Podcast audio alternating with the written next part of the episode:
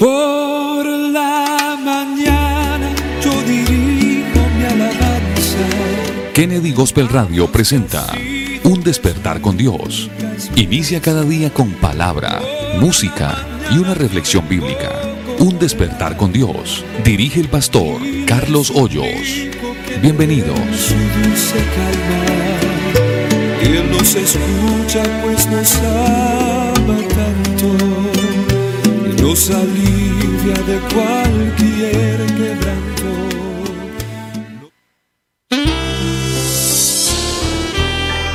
Hermanos y amigos, Dios les bendiga. ¿Cómo amanecieron? Qué bendición tan grande la que tenemos en el día de hoy. Poder disfrutar de un lindo amanecer que el alto Dios nos brinda. Creo que somos personas bendecidas por el favor y la misericordia de Dios. Así que bienvenidos a nuestra sintonía. Aprovechemos estos minutos para que nos gocemos en la presencia de Dios. Y aprovecho la oportunidad para saludar a nuestro hermano Michael. Dios le bendiga. ¿Cómo amaneció hoy? Amén, mi pastor. Bueno, muy bien, gracias al Señor. Acá estamos nuevamente con, con la ayuda del Señor. Un saludo muy especial para usted, para nuestro pastor Santiago, que también está acá el día de hoy. Y para toda la hermosa audiencia que, que nos escucha el día de hoy, los que están ahí conectaditos desde muy temprano, a todos ellos Dios los bendiga. Esperamos que, que el día de hoy sea de mucha bendición. Hoy vamos a, a continuar aprendiendo de, de lo que Dios tiene para nosotros. Cosas grandes, maravillosas, cosas que ojo no vio, ni oído yo son las que Dios tiene para dar a conocer a los que le aman. Así que permitamos que la presencia de Dios se haga manifiesta esta mañana en la vida de cada uno y así podamos ir avanzando en el conocimiento de Dios a través de su palabra. Pastor Santiago, Dios le bendiga. ¿Cómo amaneció? Amén, mi pastor, el Señor Jesucristo le bendiga, qué bendición poderle saludar y bueno, vamos a disfrutar en esta mañana de la palabra de Dios, simplemente recordarles a nuestros oyentes que nos ayuden a compartir este enlace, que, que podamos entre todos eh, disfrutar de la palabra de Dios, pero también dársela a conocer a los que aún eh, quizás no conocen las maravillas de nuestro Dios. Así es. Entonces vámonos con la perla, ¿le parece? Claro que sí, vamos con una perla evangélica.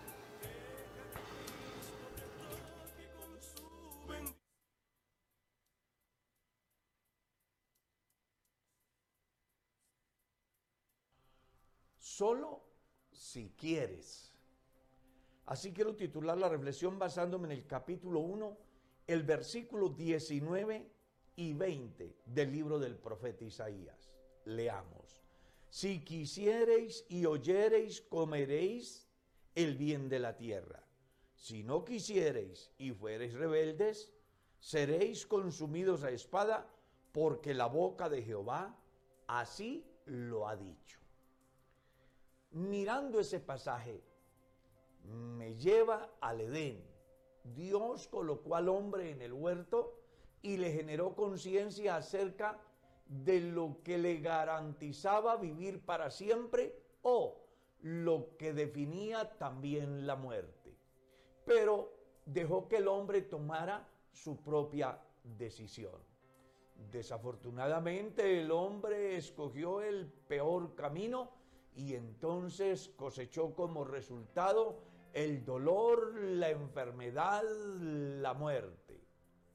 Por eso dije al principio, solo si quieres.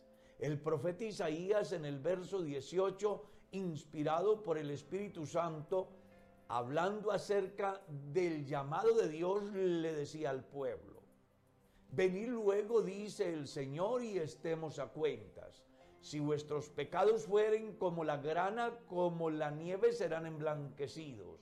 Y si fueren rojos como el carmesí, vendrán a ser como blanca lana. Pero aclara, si quieres. Jesús en el Nuevo Testamento da una enseñanza muy similar. Él dijo un día, mirando a las multitudes que iban cansadas y fatigadas, vivían como ovejas que no tienen pastor, todos se habían descarriado, habían tomado sus propios caminos y en consecuencia cosechaban nefastos momentos. que traían dolor, angustia, culpabilidad de la conciencia. Y estando en esa condición, Él les dijo, si alguno quiere venir en pos de mí, niéguese a sí mismo, tome su cruz y sígame. ¿Escuchó bien? Si quiere. Dios pudo hacer de que los seres humanos hicieran exactamente sus designios. Él le dio una orden al sol y hasta hoy la cumple, a la luna y no ha fallado. Los océanos cumplen a perfección lo que Dios estableció desde el principio para ellos. La tierra igualmente no ha dejado de hacer lo que Dios le estipuló desde el principio. Sin embargo, el hombre, su obra magna, se ha extraviado buscando sus propios conceptos, tratando vivir la vida según le parece, desconociendo las oportunidades maravillosas que hay en Dios. Y en esa angustia que vive la humanidad, Dios se ofrece como la alternativa. Pero eso sí, el hombre tiene que querer, porque la voluntad de Dios siempre está ahí. Escuche lo que está escrito en el libro de Apocalipsis. Yo estoy a la puerta y llamo. Si alguno oye mi voz y abre la puerta, voy a entrar a él, voy a cenar con él y él va a cenar conmigo. ¿Se da cuenta? Dios siempre está a tu alcance. La voluntad de Dios está presta para tu bien, pero depende de ti, solo si tú quieres. Pero escucha, en caso de que no quieras, dice la escritura, seréis consumidos a espada porque la boca de Dios así lo ha dicho. Interesante entonces que escuches hoy el llamado de Dios a través del profeta Jeremías cuando dijo, paraos en los caminos, mirad y preguntad por la senda antigua cuál es el buen camino y andad por él y hallaréis descanso para vuestras almas. Sin embargo, estos dijeron, no andaremos. ¿Y los obligó Dios? Por supuesto que no, porque Dios acude o respeta mejor el libre albedrío del hombre. Por eso hoy sigue diciendo, si quieres, puedes ser salvo. Si quieres, puedes tener vida eterna. Si quieres, puedes abrir un espacio en tu vida para que el Señor Jesús sea el amo, dueño y Señor de tu destino pero es solo si tú quieres.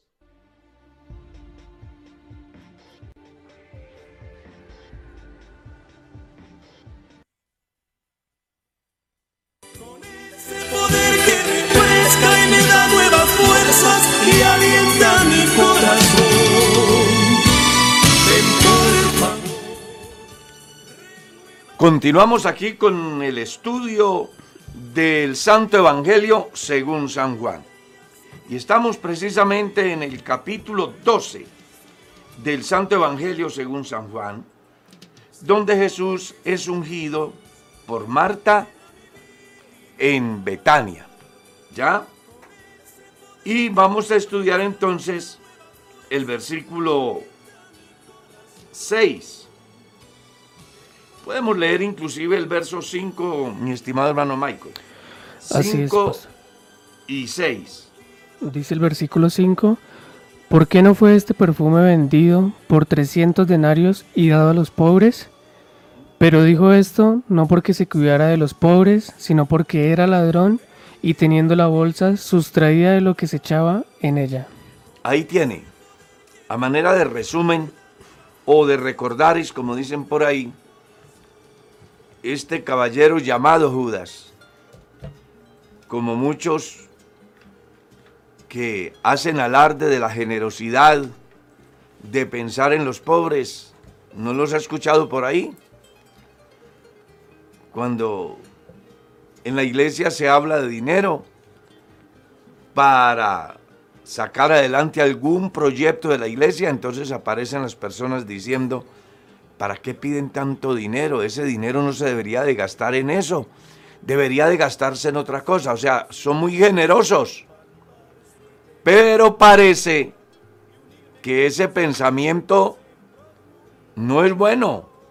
O por lo menos en el caso que nos ocupa, la Biblia dice que dijo esto no porque fuera generoso, sino porque era ladrón.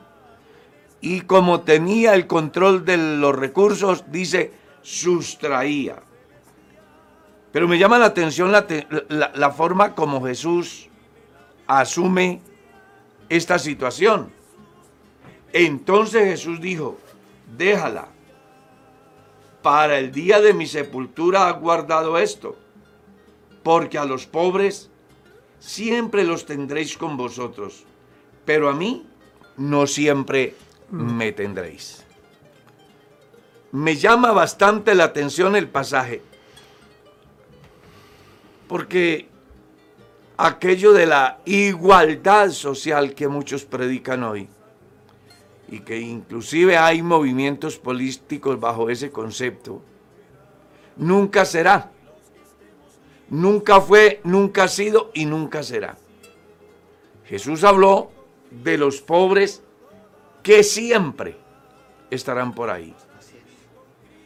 Es una ley natural que haya empresario y empleado, ¿cierto? Que haya superior y subalterno, que hayan ricos y pobres, reyes y siervos, gobernantes y gobernados. Es lo normal. Dios lo estableció desde el principio. Es obvio que Dios nos llama a compartir, pero compartir no es igual a entregar todo de tal manera que termine en la misma pobreza de los que en esa condición se encuentran. Jesús deja ver aquí que el momento que se estaba viviendo era muy importante porque esta mujer sencillamente estaba preparando a Jesús para el día de su muerte.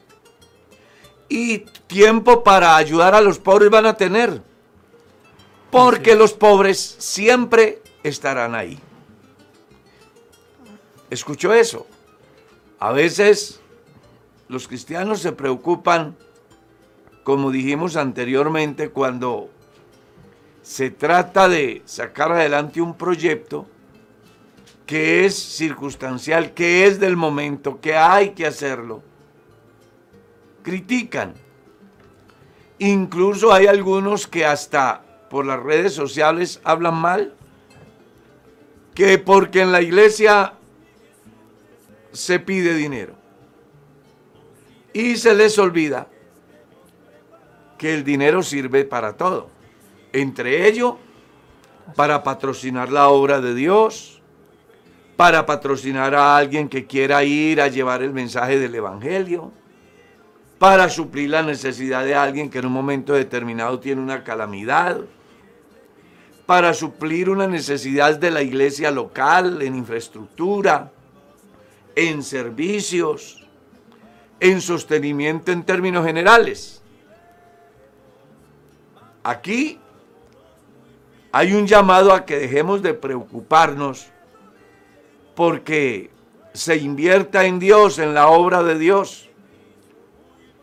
Y entonces esté mirando a otros sectores de que desde el punto de vista de quienes critican son más necesitados. Jesús dijo, tiempo vendrá para ayudar a los pobres. A mí no siempre me tendréis. Acuérdese que hay que dar a Dios lo mejor. Pero mire lo que dice el verso 9, hermano Dice, Michael. Gran, multitud, gran multitud de los judíos supieron entonces que él estaba allí y vinieron no solamente por causa de Jesús, sino también para ver a Lázaro, a quien, a quien había resucitado de los muertos. Pero los principales sacerdotes acordaron dar muerte también a Lázaro, dice, porque a causa de él muchos de los judíos se apartaban y creían en Jesús. Tremendo. Si usted mira el versículo 1 del capítulo 12, va a encontrar que la gente estaba preguntándose, ¿será que subía a la fiesta? ¿Cierto? ya estaban organizando el complot. Claro, ya tenían un proyecto, el de tomar a Jesús preso y ejecutarlo. Pero llega el momento en que Jesús hace su aparición en el escenario Y ahora hay una gran multitud de los judíos que ya se dan cuenta que Jesús está por ahí y no solo Jesús, sino Lázaro. Claro. Y vinieron no solo a ver a Jesús, sino a, a ver a Lázaro. Así es. Porque resulta que también habían llegado a la conclusión de dar muerte a Lázaro porque a causa del testimonio de Lázaro, pues las sinagogas también comenzaban a verse afectadas porque ya no estaba solamente el actor, sino el resultado del actor. No estaba solo Jesús que lo había resucitado, estaba también el que había sido resucitado. Y eso era una enorme carga para los fariseos, porque no tenían manera de decir que no es cierto lo que la gente comentaba de Lázaro, pues ahí estaba. Así es. Y la mejor manera de borrar es hacerlos desaparecer a ambos. Y por eso dice la Biblia que gran multitud de los judíos supieron entonces que él estaba allí y vinieron no solamente por causa de Jesús, sino también para ver a Lázaro, a quien había resucitado de los muertos. Pero los principales sacerdotes acordaron dar muerte también a Lázaro, porque a causa de Lázaro, de él, muchos de los judíos se apartaban y creían en Jesús. Y es que no era para, para menos. No se podía tapar lo, lo que Dios había hecho. Imagínense. Ellos podían decir, no es cierto, pero ahí estaba Lázaro para decir, un momento, yo estuve muerto. Aquí hay cualquier cantidad de testigos. Y Jesucristo me resucitó. Así es. Qué campaña tan poderosa la de Jesús. Diferente a las campañas de hoy, ¿no? Que dicen, el viernes es el día de los milagros. ¿Cierto? Y manipulan a la gente. Cuando de verdad el milagro que Dios quiere hacer en la vida de la persona no está para determinado día. A eso digo, pastora, que muchos de ellos iban como si eso fuera un parque de diversiones, a, tratar de, de llenar sus expectativas y a tratar de que perdure hasta este tiempo donde hay mucha gente que viene a las iglesias únicamente con el deseo de, de satisfacerse a sí mismos y no de realmente entregarlo todo a Jesús. Qué importante, ¿no? Ojalá que cada uno entendamos que estar donde está Jesús no debe de ser como un espectáculo, como participar de un evento que simplemente me llena ciertas expectativas, sino entender más bien que donde está Jesús vale la pena estar porque Él transforma, porque Él cambia, porque Él, le da un nuevo sentido a la existencia. Y eso tiene un gran valor en las personas que así lo asumen. Y mirando yo la escritura, ese era el preludio de lo que sería la entrada de Jesús a Jerusalén como rey. Porque así lo entendió la multitud, ¿cierto? Eso es lo que dice el capítulo 12, verso 12 al verso 19. Leámoslo. Dice, el siguiente día, grande mul- grandes multitudes que habían venido a la fiesta, al oír que Jesús venía a Jerusalén, tomaron ramas de palmera y salieron a recibirle y clamaban, Osana, bendito el que viene en el nombre del Señor, el Rey de Israel. Y halló Jesús un asnillo y montó sobre él como está escrito. No temas, hija de Sión, he aquí tu rey viene montado sobre un pollino de asna. Estas cosas no las entendieron sus discípulos al principio, pero cuando Jesús fue glorificado, entonces acordaron de estas cosas, que estas cosas estaban escritas acerca de él y de que se les había de que se les habían hecho. Y daba testimonio a la gente que estaba con él cuando llamó a Lázaro del sepulcro y le resucitó de los muertos. Por lo cual también había venido la gente a recibirle, porque había oído de que él había hecho, seña- es- había hecho esta señal. Pero los fariseos dijeron entre sí, ya veis que no conseguís nada, mirad, el mundo se va tras él.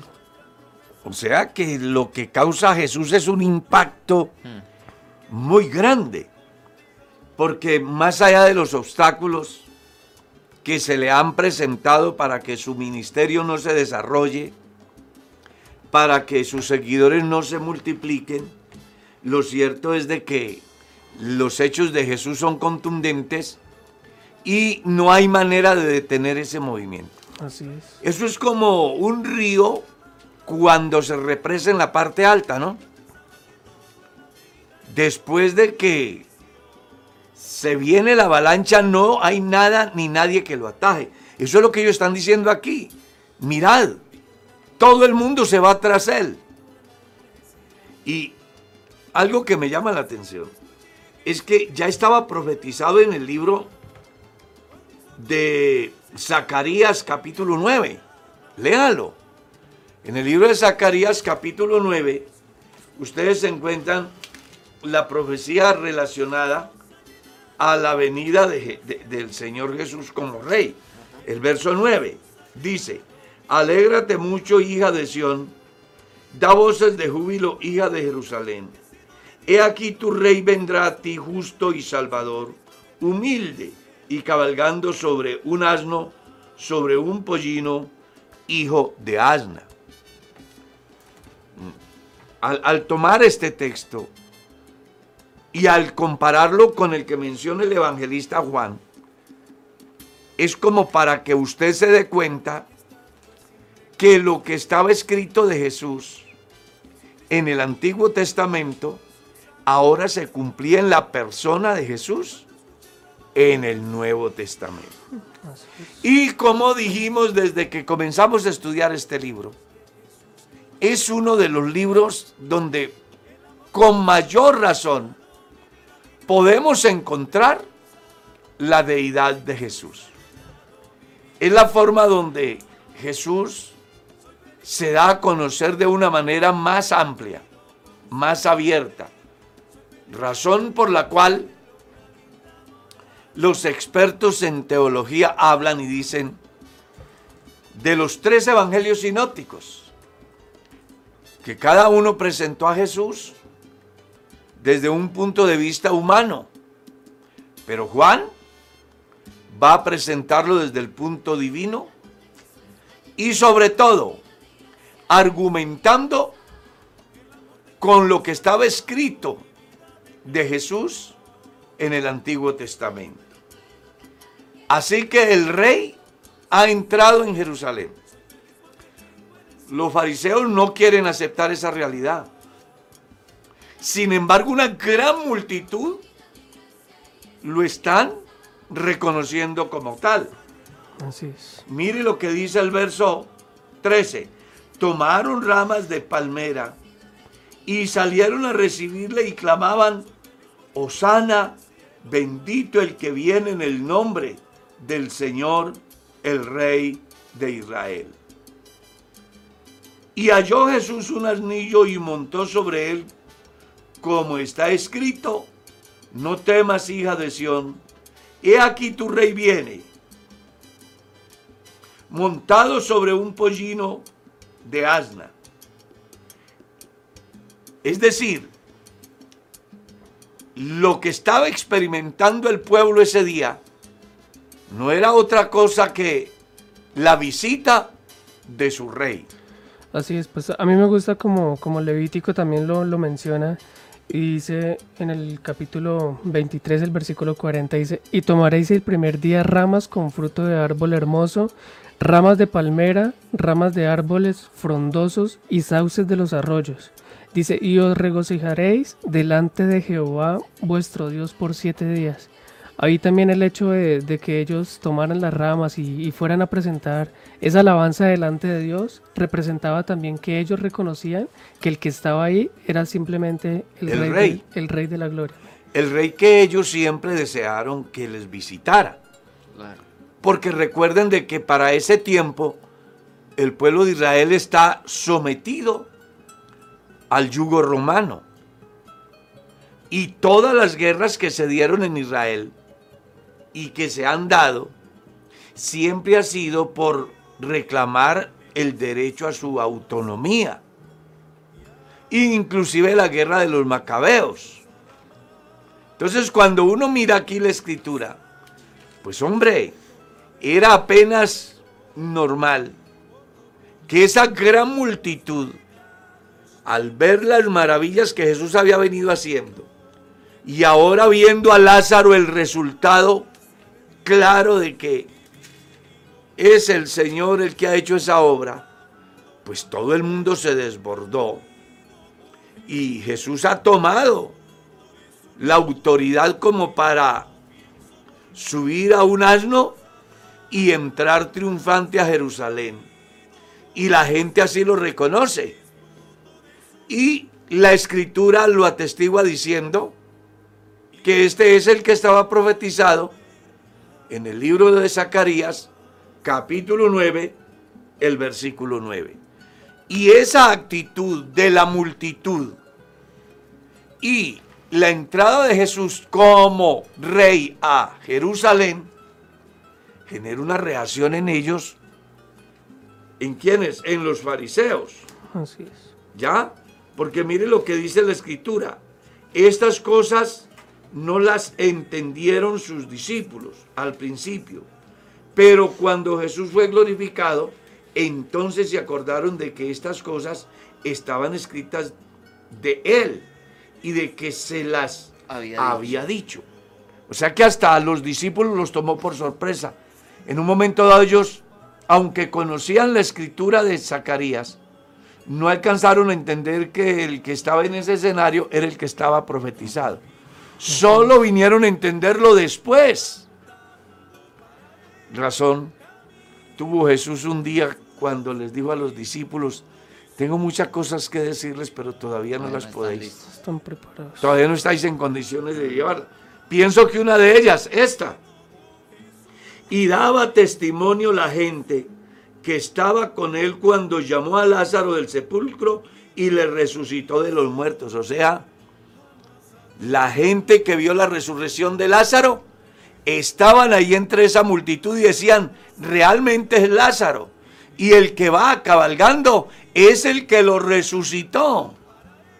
Yo siempre he dicho que la mejor manera de hacer oír la voz del Evangelio es a través de las personas que han visto y han sido participantes de alguna manera de las maravillas que Dios hace. El que nunca ha visto nada, el que nunca ha sentido nada, el que nunca ha experimentado nada, pues simplemente no tiene que decir. Pero ¿cómo callar tan grandes maravillas como la que vieron los fariseos? ¿Cómo callar tan grande milagro como el que participó Lázaro? Volver a la vida. Y eso es lo que está pasando aquí. Por eso el verso 18 dice, por lo cual también había venido la gente a recibirlo porque habían oído que él había hecho esta señal. Pero los fariseos dijeron entre sí, ya veis, que no conseguí nada, mirad, el mundo se va tras, él. ¿Qué era lo que dicen los fariseos que no pudieron conseguir? Bueno, el complot. El prenderlo, porque ellos pensaron que levantando falsas pues sencillamente la gente iba a cambiar de opinión.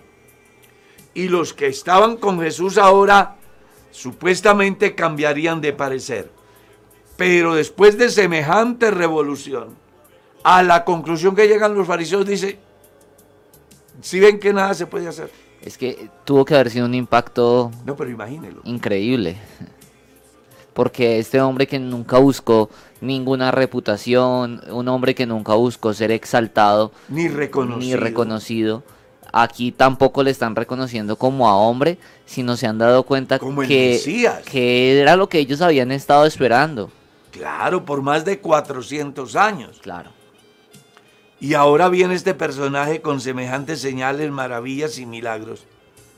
Pues claro, mientras el grupo político y religioso de la ciudad querían hacerlo desaparecer porque atentaba contra sus intereses, la multitud no dejaba de elogiar, de exaltar, de decir bendito el que viene en el nombre del Señor, Osana, Osana, el rey. eso fue un día maravilloso, apoteósico, que mostraba sin duda alguna que quien estaba ahí era el deseado de todas las gentes que mencionaba el profeta. Era el rey que venía cabalgando sobre un pollino hijo de Anna. Era el que el pueblo había deseado hacía más de 400 años. Porque para su información, de Malaquías a Mateo hubo 400 años en los cuales Dios no trató con el pueblo. Así que ahora tener al Señor Jesús, no solamente hablando al pueblo, sino haciendo maravillas, haciendo milagros. Pues hombre, era apenas normal que los opositores se sintieran incómodos. Y mire que no solamente los fariseos, habían también unos griegos. Mire lo que dice el verso 20 al 22. Ellos querían tener una cita con Jesús. Querían hablar. Dice, dice el versículo 20, había ciertos griegos entre los que habían subido a adorar en la fiesta. Estos pues se acercaron a Felipe, que era de Bethsaida de Galilea, y le rogaron diciendo, Señor, quisiéramos ver a Jesús. Felipe fue y se lo dijo a Andrés, entonces Andrés y Felipe se lo dijeron a Jesús. O sea, Jesús despierta admiración también entre los griegos.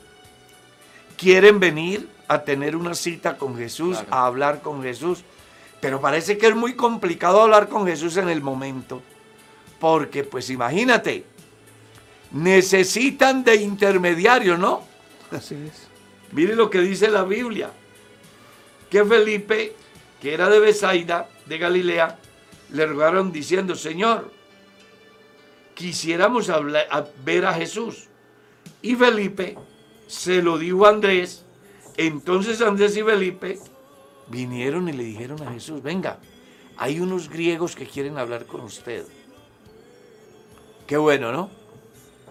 Qué bueno que hoy alguien quisiera hablar con Jesús, como estos griegos. Y resulta que mientras estos quieren hablar con Jesús, la Biblia no dice qué les dijo Jesús o qué hablaron con él. Lo que sí dice la Biblia es que en el momento que ellos solicitan esto, Jesús simplemente tiene una respuesta. Ha llegado la hora. Lo que ellos tienen que hablar conmigo es sencillamente lo que yo quiero decirles. Que ha llegado qué? La hora para que el Hijo del Hombre sea glorificado. Qué bueno es andar bajo el proyecto divino, ¿no, pastor? Que el Señor venía repitiendo, no ha llegado la hora, no ha llegado el momento. Dice que salió de allí ileso porque aún no había llegado a su hora. Pero aquí eh, lo dice con claridad, ha llegado la hora en que el Hijo del Hombre sea glorificado. Entonces es increíble ver cuando reposa dentro de sí el proyecto divino y no el proyecto humano que es ansioso, que es afanado, que, se preocupa. Aquí hay una tranquilidad en el panorama, a pesar de lo que se está viendo, que pareciese un efecto de gloria humana y que podría inflarlo, lo mantiene estabilizado en el proyecto superior, que era entregar su vida. Claro, es que me llama la atención, pastor, la forma como Jesús reacciona ante la petición de, los, griegos. Los griegos seguramente iban con el objeto de sentarse a investigar, a profundizar muchas cosas acerca de la persona de Jesús. Pero Jesús no habla, sino que simplemente les da una conferencia. De una vez. Y les dice qué es lo que va a pasar. Ha llegado la hora en que el Hijo del Hombre será glorificado. Y les dice a través de un ejemplo muy interesante. De cierto, de cierto os digo que si el grano de trigo no cae en la tierra y muere, queda solo. Pero si muere, lleva mucho fruto. Jesús, ¿qué le está diciendo? Es necesario que el Hijo del Hombre muera para que pueda venir el resultado que se espera como consecuencia de la muerte de Jesús. ¿Cierto? Eso es lo que les está diciendo. Y él les dice más, el que ama su vida la perderá. Y el que aborrece su vida en este mundo, para vida eterna la guardará. Si alguno me sirve, sígame. Y donde yo estuviere, allí estará también mi servidor. Si alguno me sirviere, mi Padre le honrará. Ahora está turbada mi alma. ¿Y qué diré? Padre, sálvame de esta hora. Mas para esto ha llegado esta hora. Padre, glorifica tu nombre. Entonces vino una voz del cielo. Lo he glorificado y lo glorificaré otra vez. Y la multitud que estaba allí y había oído la voz decían que había sido un trueno. Otros decían, un ángel le ha hablado. ¡Qué maravilla! En el momento que Jesús da de alguna manera la respuesta a los griegos que quieren hablar con él, que es una respuesta posiblemente inesperada para los griegos, se da un fenómeno muy interesante. Y es que se escucha una voz que uno la confunden con un trueno, o sea, fue durísimo. El estruendo. Claro. Y otros decían, no, es un ángel el que le ha hablado. Jesús ha dicho a los griegos y a los que con él están, que el momento, la coyuntura que se está viviendo, no es cosas del azar, sino que es simplemente el cumplimiento de lo que ya está escrito y lo coloca a través de un ejemplo. Si el grano de mostaza no cae, no muere, pues no trae fruto. Así también, si el Hijo del Hombre no muere, pues no hay esperanza. No hay salvación. No hay salvación. Si Jesucristo no hubiera muerto y además no hubiera resucitado, pues no valía la pena ser cristiano. El cristianismo tuvo sentido fue por la muerte y la resurrección. Porque todos los líderes que murieron antes de Jesús y hasta hoy son líderes que murieron defendiendo una causa bajo sus propios intereses que ellos querían obtener. Pero el interés de Jesús era no obtener fama, no obtener resultados económicos, sino más bien, como dice el profeta Isaías, puso delante de sí el gozo de nuestra salvación. O sea, Jesús va al sepulcro, va a la muerte, va al sepulcro, consciente que solo a través de esa obra es que la salvación de los mortales se puede dar. Solamente basta con que le eche un vistazo al capítulo 53 del libro del profeta Isaías. Es un mensaje contundente acerca de la obra perfecta de Jesús tanto en el campo social como en el campo espiritual. En el campo social sanó, llevó, ¿cierto? Y en el campo espiritual puso la vida, ¿cierto? Y salvará mi siervo a muchos, dice la escritura, mostrando que la muerte de Cristo tenía un verdadero sentido en dos aspectos. Uno, como la única posibilidad de salvación para los mortales. Y dos, la medicina para el cuerpo. Porque ciertamente Él llevó todas nuestras enfermedades y sufrió todos nuestros dolores y el castigo de nuestra paz fue sobre Él y por su llaga fuimos nosotros curados. Y luego el profeta dice que aunque todos nosotros nos descarriamos como ovejas, Jehová cargó el pecado de todos nosotros. ¿Cómo le parece? En Él. La obra perfecta de Jesús en la cruz hizo posible que no solamente los mortales tengan el privilegio de la salvación, sino también el contar con una solución muy interesante a lo que está relacionado con lo humano. Por eso decimos que Jesús es la solución a todos los problemas. Su muerte y resurrección es la razón del cristianismo. Sin la muerte de Cristo y sin su resurrección, no tendría sentido el ser cristiano, que es lo que Pablo muestra en su capítulo 15 de la primera carta a los Corintios cuando defiende la doctrina de la resurrección. Él dice, vea, si no hay resurrección, van en nuestra fe. ¿Para qué predicamos? Somos hallados falsos testigos. Porque siempre hemos dicho que Cristo resucitó. Y según lo que ustedes comentan, Cristo no ha resucitado. Entonces, de ser así, van en nuestra predicación. Comamos y bebamos que mañana moriremos. Si Jesucristo no hubiese resucitado, somos los más dignos de pesar de todos los hombres. Me llama la atención lo que él luego dice, pero Cristo ha resucitado. Primicia de los que durmieron es hecho. Todo en su debido orden. Cristo el primero. Luego los que son de Cristo en su venida. Luego el fin.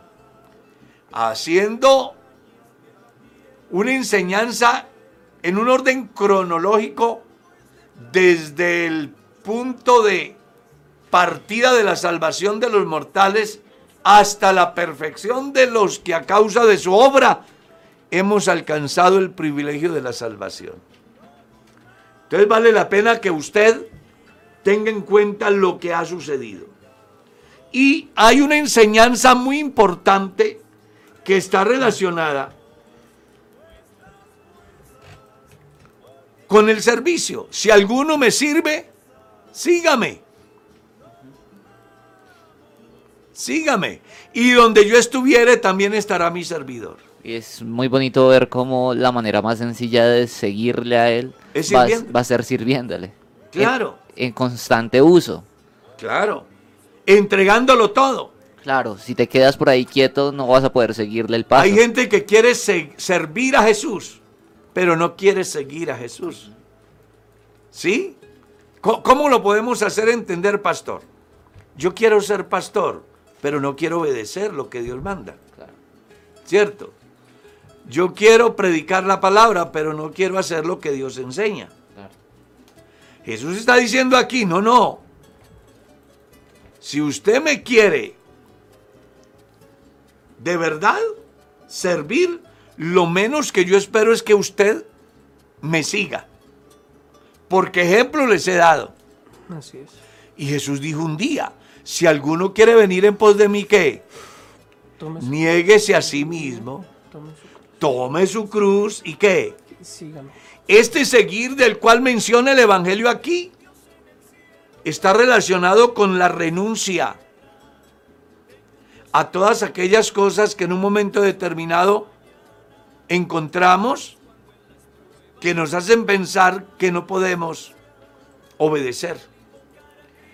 Y que de hecho hay cualquier cantidad de personas que dicen, muy bueno el Evangelio, sería muy bueno seguir a Jesús, pero es que obedecer... Hasta allá no voy yo. Hasta allá no voy yo. Y usted recordará que Jesús un día le dijo a un joven, que se acercó diciéndole, maestro bueno, ¿qué bien haré para heredar la vida eterna? Jesús le ha dicho, los mandamientos sabes, uh, yo lo sé y además los he guardado desde mi juventud. Jesús le dijo, pues no estás lejos, solo te hace una falta una cosa. Anda, vende lo que tiene, dalo a los pobres y qué, y sígame. Jesús le estaba diciendo, venga, usted dice que obedece todo, pero no me ha seguido. Pueda que muchas personas hoy dicen que aman a Dios, que sirven a Dios, pero no obedecen a Dios. Y eso quiere decir que no le sigue. Seguir a Jesús es obedecer su palabra. Seguir a Jesús es hacer lo que Él enseña. Seguir a Jesús es estar dispuesto a entregar aún lo más valioso de nuestra vida, como en el caso del joven rico, su riqueza, para seguir a Jesús. Y cuando yo renuncio a todo, pierdo todo para seguir a Jesús, entonces le sirvo. Y tengo una garantía. Voy a estar donde Él esté. Así es. Porque usted no podrá estar donde Jesús está si no hace lo que Él manda. Él se lo cuestionó a los judíos, ¿lo recuerdas? Claro. ¿Por qué me llamáis Señor, Señor, Señor? Señor. Y no hacéis lo que yo digo. No todo el que me diga Señor, Señor, sino el que haga la voluntad. Hay un llamado a la práctica, Claro. ¿cierto? Porque quien diga que ama a Dios, por toda parte lo hay. Pero quien haga lo que Dios manda, es lo que no se encuentra fácil. Inclusive dentro de los mismos cristianos. Pablo habló de ellos. Muchos profesan conocer a Dios, pero con sus hechos ¿qué? Lo niego. Lo niegan. ¿Cuántas personas hoy con el rótulo de cristiano están dejando mucho que desear en cuanto a su práctica de fe? Pues Santiago hace un comentario importante. No seamos solamente oidores, sino que Hacedores. hacedores. Aquí se trata de la práctica. Hagamos lo que Él manda. Porque cuando hacemos lo que Él nos ordena, sencillamente le estamos siguiendo. Y si hacemos lo que Él manda, entonces le estamos sirviendo. Porque recuerde que para servir, primero hay que seguir. Esos son los principios que muestra aquí la Biblia. Primero sígale, haga, obedezca, ponga en práctica. Y cuando eso suceda, usted es un fiel servidor del Señor. Y es que si no se le va a perder el paso de avanzada a Jesús. Pero si claro. no se está sirviendo, si no se está en constante uso, usted se va a despertar y se va a dar cuenta que eh, el proceso que Dios tenía con usted era para cosas grandísimas, pero usted se quedó quieto en algún momento. Por eso es un llamado a la acción, como usted lo decía, Claro, a la práctica. a la práctica completa. Claro. Es que mire, el texto lo dice, si alguno me sigue, sirva. El único que puede servir a Dios es el que le sigue. Porque si no le sigue, como dijo el pastor, pierde la ruta. Se equivoca de rumbo. Hay muchos que se están sirviendo a sí mismos, ¿no? Claro. Pablo habló de A ellos sus propios vientres. hombres amadores de sí mismos, cuyo Dios es el vientre. Hoy hay cualquier cantidad de presuntos predicadores que abundan y que lo único que les interesa son lo terrenal, El bien común. el bien personal, ni siquiera común, el bien personal. Y se les olvida que Jesús está diciendo, bueno, si usted me quiere servir, el primer paso es seguirme. Y seguir a Jesús implica renunciar al pecado, renunciar a los deseos mundanos, renunciar a mi soberbia, renunciar a mi yo, renunciar a mis conceptos, renunciar a mi propio carácter. Es decir, morir para el mundo, morir para el pecado. Pablo hablaba de eso. Los que son de Cristo han crucificado su carne con sus pasiones y deseos. Y un día el apóstol se vio tan relacionado con Cristo en su práctica que dijo estas palabras, ya no vivo yo. Y otra vez dijo, para mí el vivir es Cristo y el morirme es ganancia. Y otra vez dijo, sea que viva o sea que muera, soy del Señor. Así es. Ojalá que usted como cristiano establezca la diferencia que hay entre servir a Dios y seguir a Dios. Hay muchos que quieren ocupar puestos de privilegio en las iglesias, pero no quieren la práctica. ¿Ya? Eso es como el muchacho que está siendo instruido en el SENA, quiere ser gerente de un banco, pero no quiere sufrir el proceso del aprendizaje, de la práctica. Muchos quieren ser hijos de Dios, pero no quieren sufrir el proceso. Y este proceso de ser cristiano a veces es complicado, porque por naturaleza el ser humano, dice la escritura, que no se sujeta a la ley de Dios, ni tampoco puede. La única forma por medio de la cual se puede llegar de verdad a seguir a Dios y a servir a Dios es cuando permito que la ley del Espíritu de vida en Cristo Jesús haga posible que tome el control de mi naturaleza humana a fin de que muera por completo a mi ego, a mi yo, para darle prelación a la vida de Cristo en mí, para que yo pueda estar crucificado con Él, haciendo no lo que a mí me parece, sino lo que Jesucristo manda. Y cuando yo hago lo que Jesucristo manda, entonces tengo la gran posibilidad de servir a Dios. ¿Quieres servir a Dios? Viva como Dios manda. ¿Quieres servir a Dios? Reconózcalo como su Señor. No se crea autosuficiente. Acuérdese, dependemos de Él el único autosuficiente es Él. A Él sea la gloria hoy y por los siglos. Y el tiempo se nos fue, pastor. Sí, señor, pero creo que la palabra ha sido muy clara.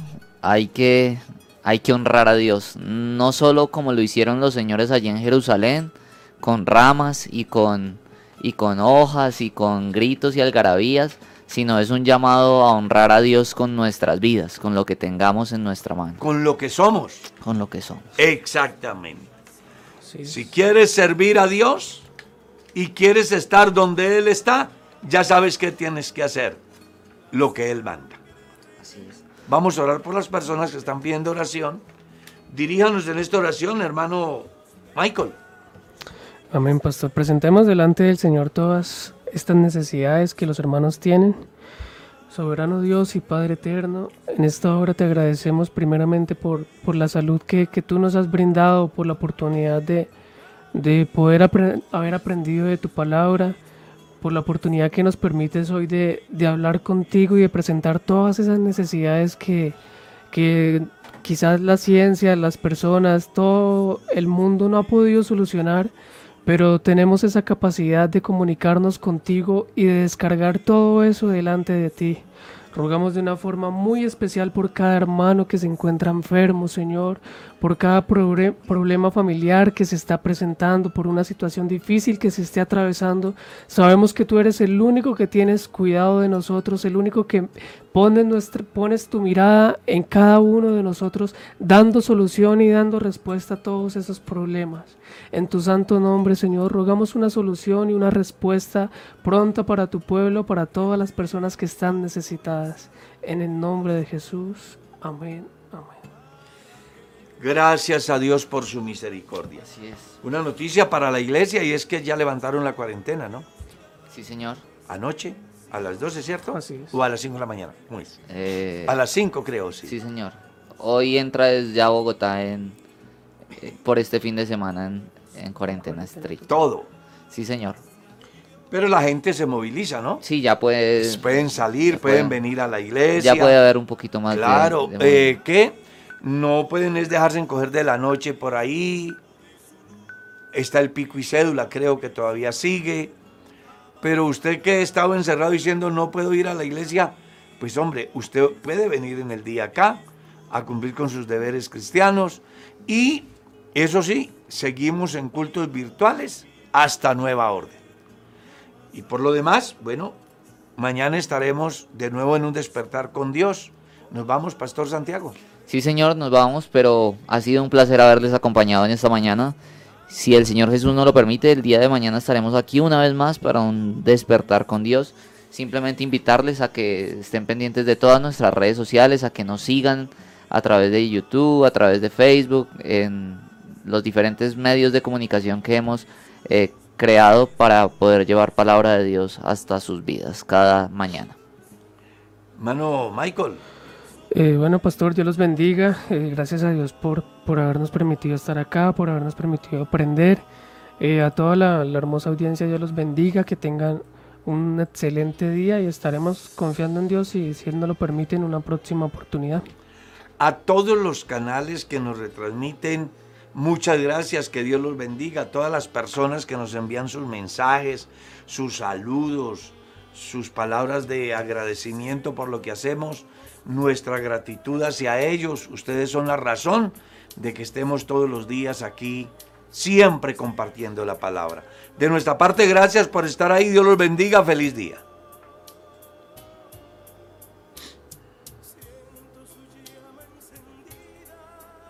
En mi alma y en todo mi ser, quiero que toda mi vida sea llena de él.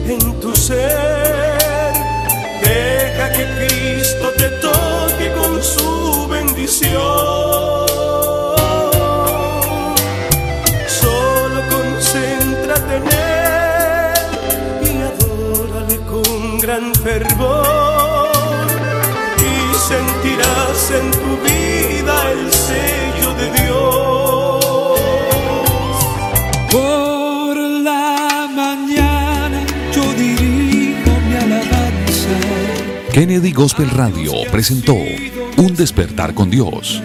Inicia cada día con palabra, música y una reflexión bíblica. Los invitamos para que nos sintonice mañana a esta misma hora y por esta misma emisora. Él nos escucha pues nos ama.